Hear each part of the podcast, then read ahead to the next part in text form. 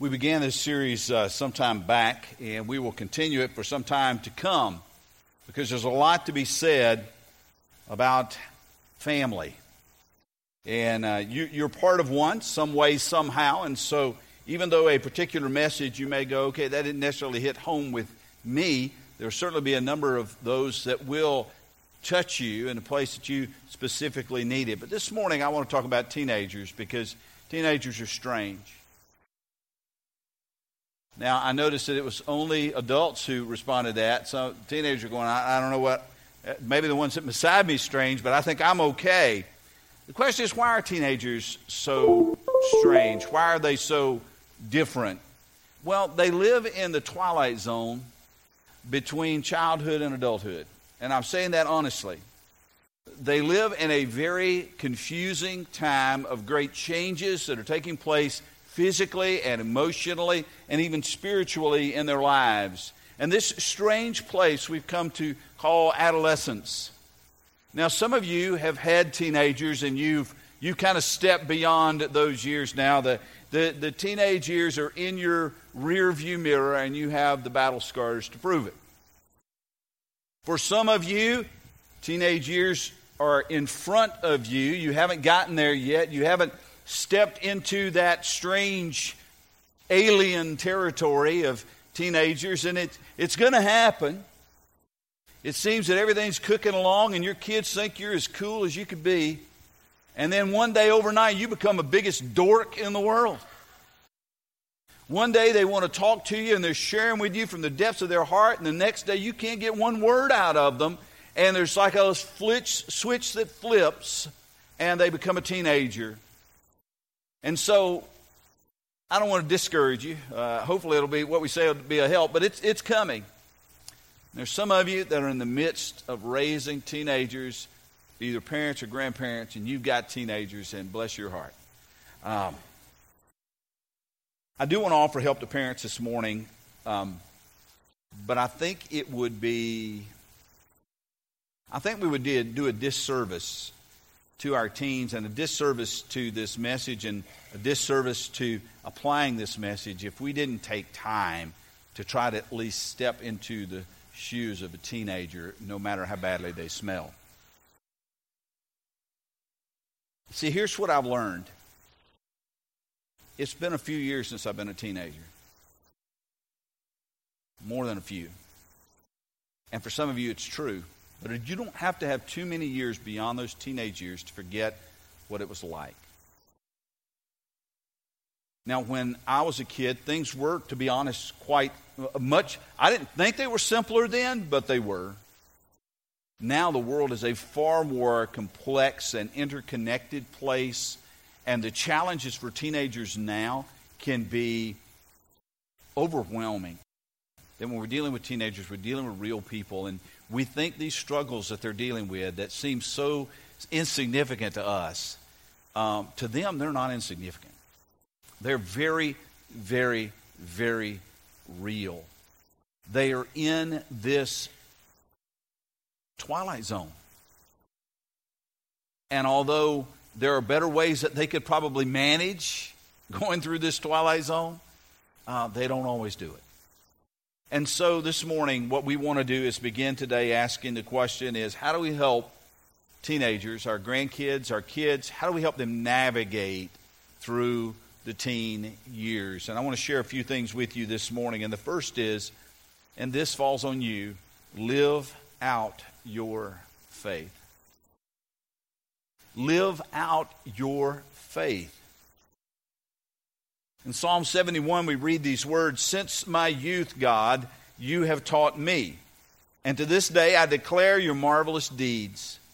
Even when I'm old and gray, do not forsake me, my God, till I declare your power to the next generation, your mighty acts to all who are to come. Some of you had the blessing of having Christian parents and grandparents who put the emphasis on Christian.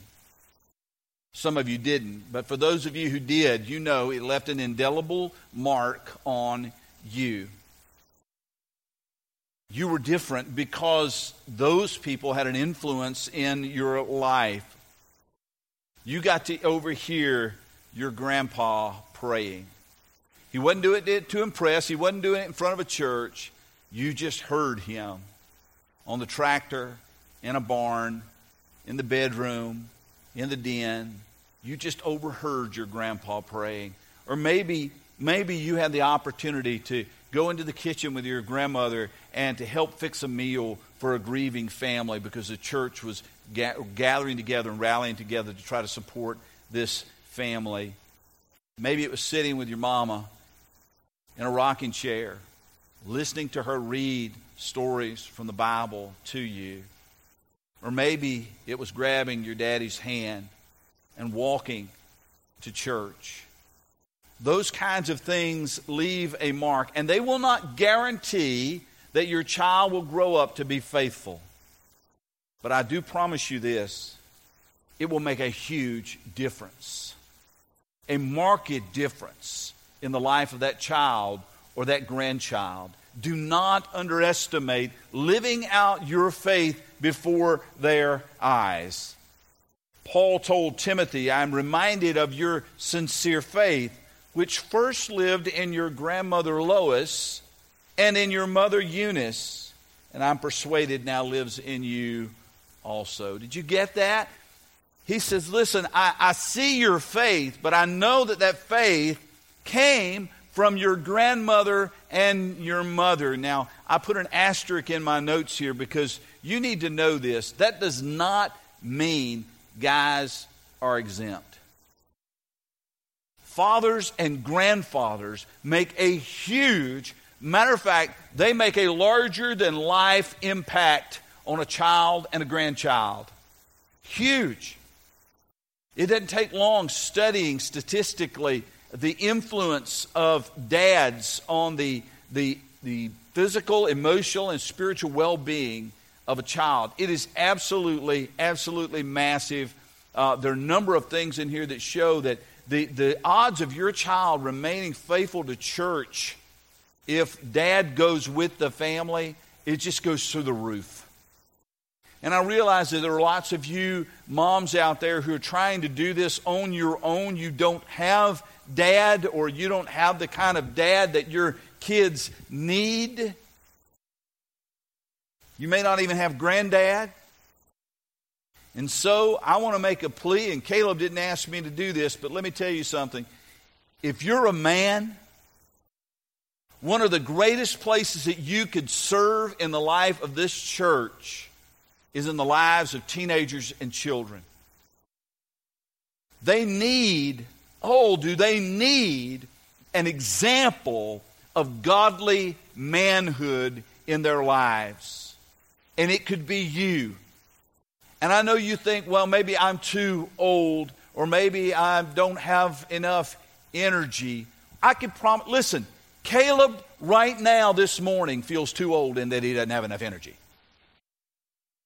Okay, it doesn't matter how old you are. It will it is taxing, it is frustrating, but it is the most wonderful thing that you can do when you see kids getting it. If we're going to make a change in the lives of kids, we've got to do this together. And so, dads in your family, be there. Live out your faith. Moms, live out your faith. Granddads, grandmothers, live out your faith. But you here at Grace Fellowship, you can help fill a hole, fill a gap for some of these kids as you step in and they finally get to see someone living out their faith in front of their eyes. So the first thing is live out your faith. None of the rest of this matters if you don't do that. If you're, if you're a hypocrite in the eyes of your kids, none of the rest matters. But if you live out your faith, it will impact them in ways that you cannot imagine. Secondly, don't be afraid. Don't be afraid. Uh, with parenthood does come fear, right? All right. At first, you're fearful for your kids, and after a few years, you're afraid of them.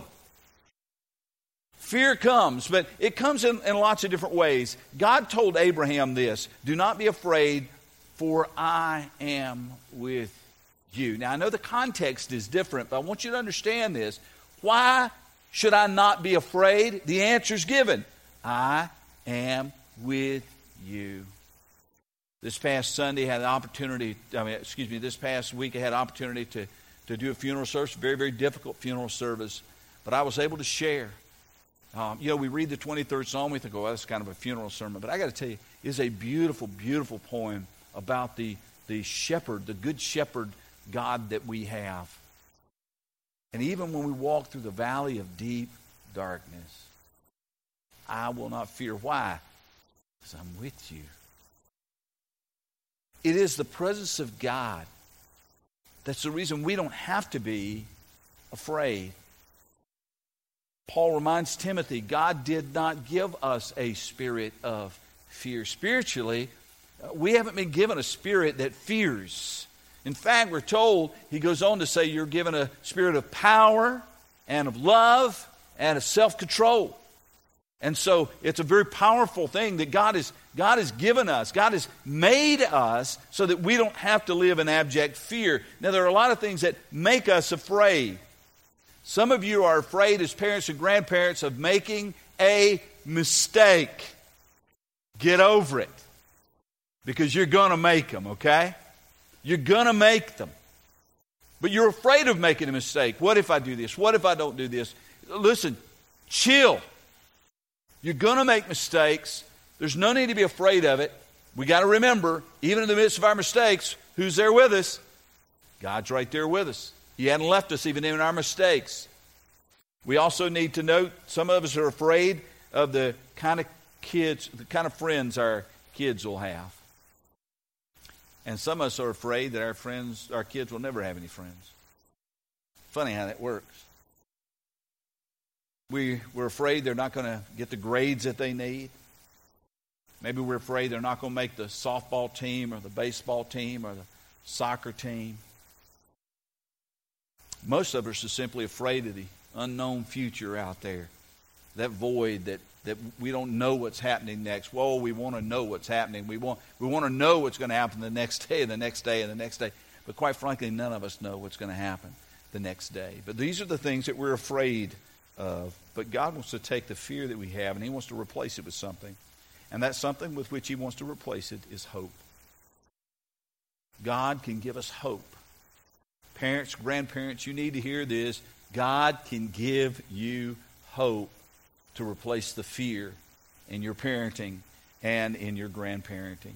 You won't do everything right. Some days you won't do anything right. I have a lot of those days. But God is with us, and even if we blow it big time, we have a God whose mercy is new every single morning. We have a God that brings beauty out of ashes. Therefore, we need not fear. Third, hold teams responsible. Hold them responsible. This is a practical tip, certainly, but it's also a spiritual tip. You need to hold teams responsible. If we flip all the way back to 1 Samuel, back in the Old Testament, one of those books that maybe we don't read a lot, but if we go all the way back into 1 Samuel, we read about a priest named Eli. A priest named Eli. And Eli served as a priest of the tabernacle. Now, some of you are going, okay, what's, what's, a, what's a tabernacle? Let me give you just a real quick description. Tabernacle is basically a tent. If you'll remember, when the children of Israel came out of uh, Egypt and they were wandering through the wilderness, God told them to build a tabernacle. It was a good large tent, also called the tent of meeting. It's where worship services and sacrifices took place, and it was there behind the curtain, all the way in the back in the holy place, the most holy place, the holy of holies where the Ark of the Covenant was located that was to go on before the Lord, and God said He'd allow His presence to remain there with the people. And so that tent represented God's presence with the people, and Eli was a priest who was serving at the temple. Now, Eli had two sons. Now, because this is a lineage thing, because the priesthood is passed on from father to son, he was raising his two sons up to be uh, priests themselves. But here's what in 1 Samuel 1:12, here's what we read that the Bible says about Eli's two sons. Now the sons of Eli were worthless men. They did not know the Lord. Now here's the interesting thing. The term worthless men literally means sons of the devil. Here you've got a priest who's got two sons that the Bible says are sons of the devil. And if you read in, in, in the second and third chapters of 1 Samuel, you get a glimpse as to just how devilish their actions were. They disregarded the Lord, they disregarded their father, and they disregarded and abused the people who were coming to them. And the Bible does say that Eli rebuked them. In other words, he, he, he waved his finger at them and, and, he, he told them off for their bad behavior. But here's what the Bible doesn't say the Bible does not say that Eli ever took any action to remove his sons from those positions of honor and responsibility. He did not hold them responsible. He overlooked. He swept it under the rug. He turned a blind eye.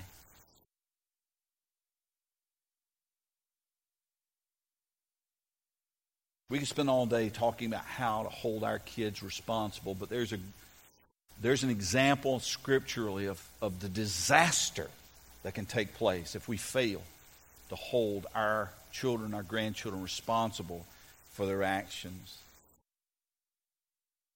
But it's really not as hard as we think it is. Holding children responsible, holding teenagers responsible, and you want, listen, let me give you a hint. If your kids are young right now, don't wait till they're teenagers to start holding them accountable. Start holding them responsible. Don't wait until then because now you're playing catch up and you may never catch up. Start as early as possible helping kids understand where the boundaries are between what is acceptable and what is unacceptable. it's not that complicated. It's not necessarily easy. It's just not complicated. You begin to say, okay, here are the lines. And some of these lines are hard and fast. Some of these lines will never change. But some of these lines are based on your age and your maturity. For instance, uh, at, at age four, it is not okay for you to drive the car. At age 16, or if you back up to a learner's license, it's in 15, then, then it's okay. It's legally permissible for you to draw the car. But does that necessarily mean you move that line? No, because it's not just the child's age, it's also the child's maturity that determines when that line. And you draw the lines. They don't draw the lines. You draw the lines. That needs to be informed by Scripture, it needs to be informed by experience, it needs to be informed by wisdom. But you are responsible to draw the lines. And some of you parents and grandparents are scared to death to draw any lines. Because you're going, well, what, what if? What if? What if? And literally, I haven't been to Toys R Us in a long time. But here's one thing I've learned in Toys R Us Moms know how to count to three. Am I right?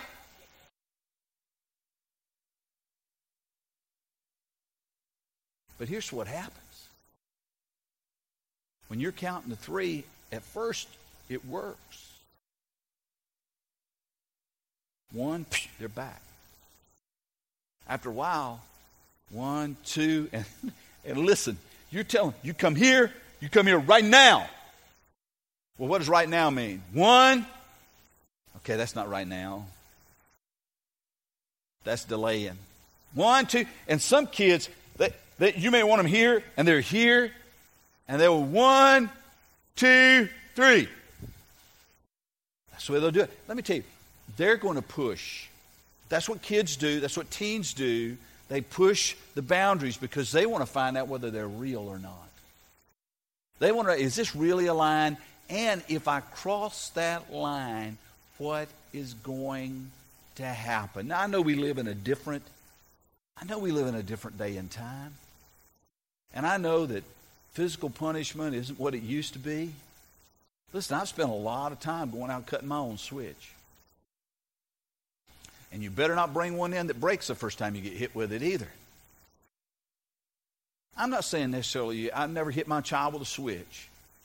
Uh, baseball bat? No, no, no, not even not a bat, not a switch. We have to find what works, okay? And and and what works for one child doesn't necessarily work for every child which makes that's what makes it so hard because you think okay i did this for johnny i ought to be able to do this for susie and it just doesn't work that way. We we have to be we have to draw the lines and we want to be careful where we draw the lines because some of you parents draw dumb lines. I mean you're on your way to disney world and now you've made your way down you're about to cross into jacksonville and the kids are yelling in the back seat and you say something really really dumb like if you kids don't be quiet, we're going to turn this car around. Now, here's the thing you've spent a lot of money for Disney tickets. You ain't turning that car around. So, why in the world are you making that kind of a threat? You're drawing a line. What are you teaching your kid about lines? Well, lines may be lying. Lines may not be true, they may, they may be imaginary lines. So we've got to be really, really cautious as we draw lines. But we do need to draw lines, but we need to draw appropriate lines. If we don't intend to enforce them, don't do it. Because kids are smart. All right, next. Encourage more than criticize. Encourage more than criticize. Paul wrote in Ephesians chapter 4 Do not let any unwholesome talk come out of your mouths but only that which is helpful for building others up according to their needs, that it may benefit those who listen. Now, this is God's instruction for all believers. This is how we should to talk and communicate with, with everyone around us. But it's absolutely critical when we're dealing with teenagers. This, this, is, this would be something you, you need to mark, put this on a postcard, put this on an index card, put it up somewhere you can see it. Because too often our frustration turns into anger, and then our anger turns into words that we can't take back. We say things that don't just hit the ears of our teens, they hit the heart, and I will tell you, even the soul of your teen. And they plant a seed there that they're going to live with for the rest of their life and that might take root and grow. Now, here, you're an adult. Think back with me. I, I was, I was dwelling on this the other day while I was driving back and forth. When I think back to my childhood, and I think back to times when I was uh, encouraged by mom or dad or embarrassed by mom or dad, I could put a lot more things in the embarrassed category. And I'm not saying my parents were bad parents, I'm not saying they didn't encourage me, but what do I remember? I remember the discouragement. I remember the criticism.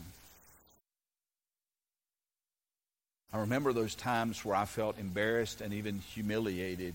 Those left a deeper mark, a deeper groove in my soul than the encouragement. And so we want to be really, really careful that we encourage far more than we criticize our words need to be measured. We need to think about what it is that we're about to say and about to do when it comes to dealing with our kids instead of simply flying off the handle. And we don't even have to cuss at them. Listen, I, some of you, that may be an issue. Many of you, that's not an issue. But listen, just because you're not cussed at doesn't mean you have not literally been eviscerated verbally.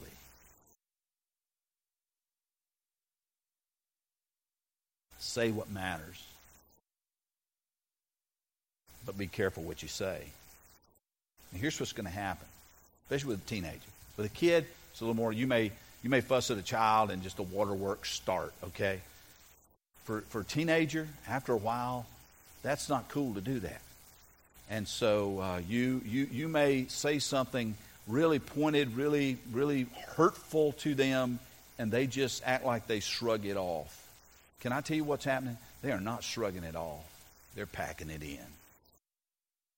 And it will help shape the kind of person they are and shape uh, how they view life, how they view themselves, and how they view relationships. We need to be awfully, awfully careful that we are not judgmentally condemning and critical of our kids over every single little thing. Listen, you do not have to die on every hill. Not every battle is a life or death struggle. We had to make that decision. We were saying, hey, listen, there are places we're going to draw lines. When they're growing up, they're not, they're not doing the tattoo thing when they're growing up. We're just not, it's just not happening in our house, okay? Um, we drew the line there. We drew the line with, uh, uh, but we didn't draw the line, for instance, hey, listen, Jay, if you want to grow your hair out so that it looks like a shrub, hair, hairstyles come and go. You, you, that all changes. We didn't draw the lines there. So we need to be careful where we draw those lines, and we need to be careful that we're not criticizing for things that, that aren't that big of a deal. Know what's important and stand up for those things that are important. Teens need loving correction. There's no doubt they need loving correction, but they need genuine encouragement. I'm not talking about fluff, but you do need to look for opportunities. The things that you see that, criti- that you can criticize, those jump out at you. Okay? You don't have to go looking for those. But you do need to look for ways that you can encourage each and every day. And, and I say this to parents of teenagers and, uh, and, and, grandparents who have, have teenagers. I say this in premarriage counseling. I mean, even once we're grown up, we still need it in our own marriage. We, we still need to say please and thank you and um, it's kind of funny around our home because you know we we watched a lot of episodes of Andy Griffith's show, and there's one episode where the couple's just just uh, fighting with each other and fighting with each other and fighting with each other, and Andy gets involved and he teaches them a better way. And in the morning they get up and go, "Morning, dear," and she'd reply, "Morning, honey." And so it's kind of funny because that's what we do in the mornings. Uh, uh, it's just just one of those things that soaks in, but we can really find all kinds of things to criticize in our kids and our spouses, in our parents.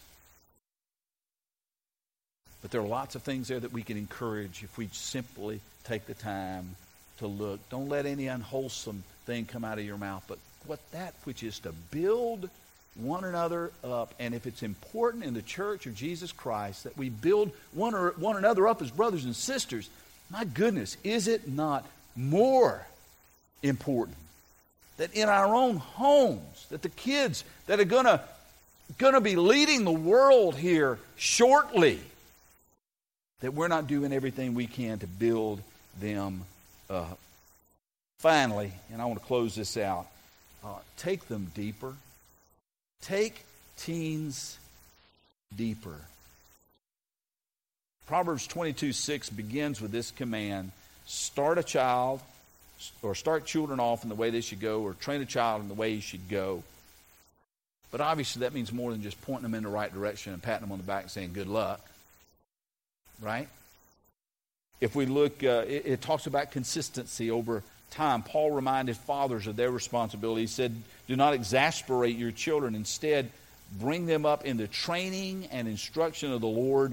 And that word bring them up means to nourish and to mature. To bring them up means to nourish them and to mature them.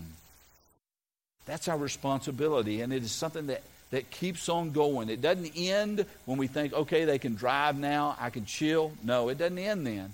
Honestly, um, you know, Jay's getting married on Thursday, and we still do this. He will never stop being our son, and uh, Jackie will never stop being our daughter, and um, you know, we'll figure this daughter-in-law thing out soon enough, I guess. But uh, we're excited about it. We're excited to bring her into the family, but we know it creates all kinds of dynamics, and we want to be careful there as well that we are we are encouraging and, and not criticizing in that as well. But when when it, we need don't we, we, we settle too much for the superficial when it comes to our kids. In other words, if I can simply get my child to behave and be a good citizen good tax paying citizen, then I've accomplished my purpose. And I want to tell you, Christian parents and Christian grandparents, that is wrong, wrong, wrong, wrong. What you want instead is for your child to know Jesus and to be changed by knowing him. That's what you want. Anything less than that, don't, don't keep pushing for your kids to know Jesus and to follow Jesus, to know Jesus and to be changed daily by Jesus. That is what they need more than anything else in all the world. And that's what this world needs. We're to be about kingdom business when it comes to raising kids. As a matter of fact, raising kids is kingdom business. Go all the way back. Go all the way back to Genesis. You see, it begins with family. It begins with the family. And God begins there to help, uh, help us to understand what it means to, to raise a, a nation of people, a group of people who love Him and who follow Him. And when your kids are little, they'll accept anything you tell them. God loves you, okay. Jesus died on a cross, well, that's sad, but I believe it. Tooth fairy will leave a money under your pillow if you'll leave a, a, uh, your tooth there. Okay, that sounds even better. They'll believe anything you tell them when they're little. Anything you tell them when they're little.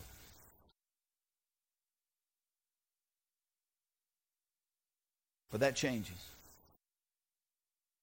They begin to ask questions, they begin to have doubts, and that scares you to death.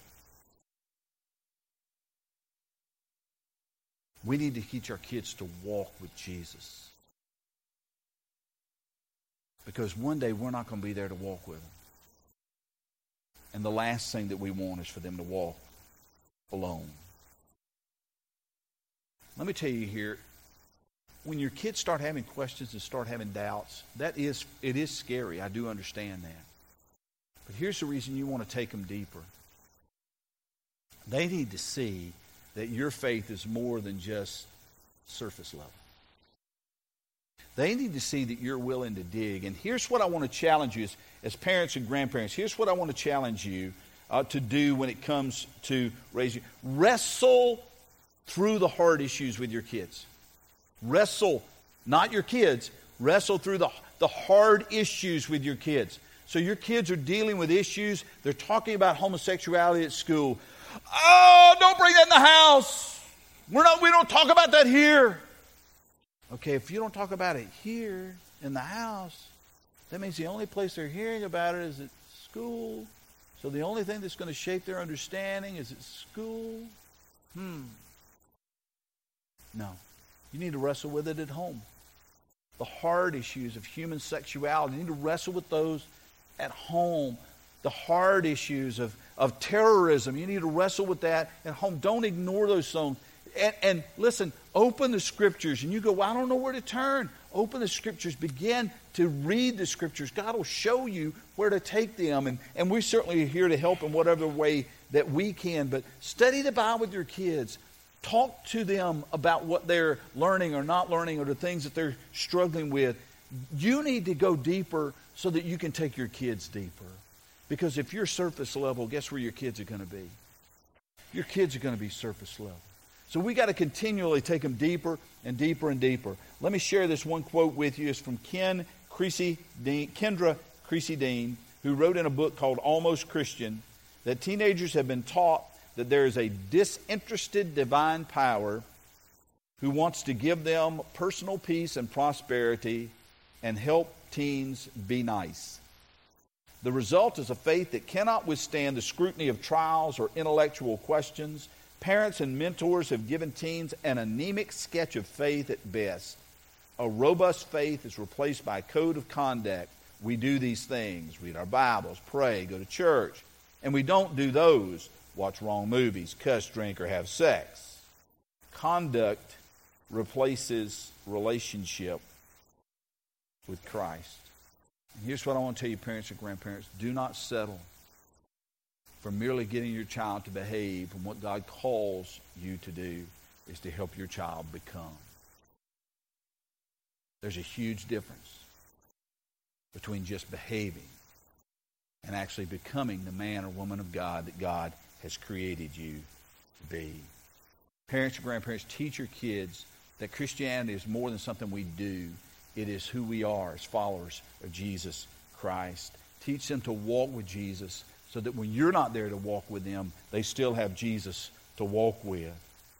Grace Fellowship mission statement, as I shared at the very beginning, is we exist to glorify God by bringing people into a life changing relationship with Jesus Christ. And parents, I plead with you, let this, pray for this, ask God to give you a passion for this to happen. That in the life of your child, in the life of your grandchild, that they experience a life changing relationship with Jesus Christ. It's what they need more than anything else. And it's what you need more than anything else. The deepest desire that God has is not to have buildings on Sunday morning filled to capacity and overflowing. What God wants more than anything else is to have people who love Him, not just on Sundays, but every day of the week. And who express that love by living out their faith in a broken and fallen world. I want to encourage you, parents and grandparents, to consider all the things that we've talked about, but I specifically want to, the first two, living out your faith for them and continuing to go deeper. I promise you, the more you study God's Word, the more you let God get into you and let the Word get into you, you'll discover you've never scratched the surface. All you've been doing is dancing around on the tip of the iceberg. And there's just so much more that God has in store for you. There's the riches of His grace that you're yet to discover. And your kids need you to be on that discovery. Your grandkids need you to be on that discovery. We have a responsibility given to us by God for the next generation and the generation after that. We want to say with the psalmist, listen, I'm going to, I'm going to teach not only my kids, but I'm going to teach gener- all the generations that are to come. That could be you. Begins at home.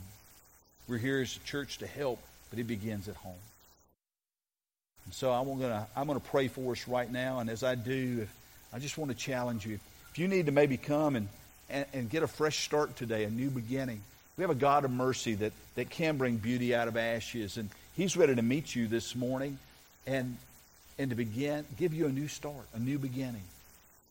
And so this altar is going to be open for you if you want to just come and pray. Maybe there's something you just need to leave here. Maybe you need to ask God for something in your parenting, your grandparenting. This is your moment. For some of you, you may need a church home, a place that tries to rally around people and families to encourage them and to help them to grow. And if that's where God's leading you, then I want to encourage you to come, be a part of it. And for some of you, for some of you, you may need Jesus. What is this personal knowledge of, of Jesus that you keep talking about? What is it that can change my life from the inside out? And I got to tell you, there's a Savior that can do that. And if you need Him this morning, we want to encourage you to come and receive Him. Would you join your hearts with me in prayer? Heavenly Father, we thank you for meeting us in this place. We thank you that you, you have something to say to families today, certainly to individuals, to each one of us, but, but we understand in this world where family seems to be falling apart that you have something to say. You have a word for us. You have a truth for us. And Lord, we want to embrace that. And so, Father, I want to pray for those who are struggling right now in their own family situations, Lord, that you would give them wisdom and compassion, that you'd give them understanding to be able to, to do some things differently in their homes than maybe they've been doing thus far. I pray, Lord, that you're going to strengthen parents and strengthen grandparents to take a bold stand in their faith and to keep growing in their faith so that they can supply for their children and grandchildren everything that they need. Father, I pray for those who need a bigger family, a church family. And Lord, if you're leading them to grace, and I pray nothing would stand in the way of them taking that step today and coming and identifying with this church. Lord, I pray for those who sit here and they know that they don't know you personally, and it's bothering them. Lord, I pray, I, I, I ask in Jesus' name that your Holy Spirit would come and just kind of tug on their hearts to say, Today's the day. Today is the day of salvation. And Lord, that they'd hear and respond. Lord, whatever it is that you're calling us to do, we want to be bold enough and humble enough to take that step today and do it. In Jesus' name, amen. Would you stand?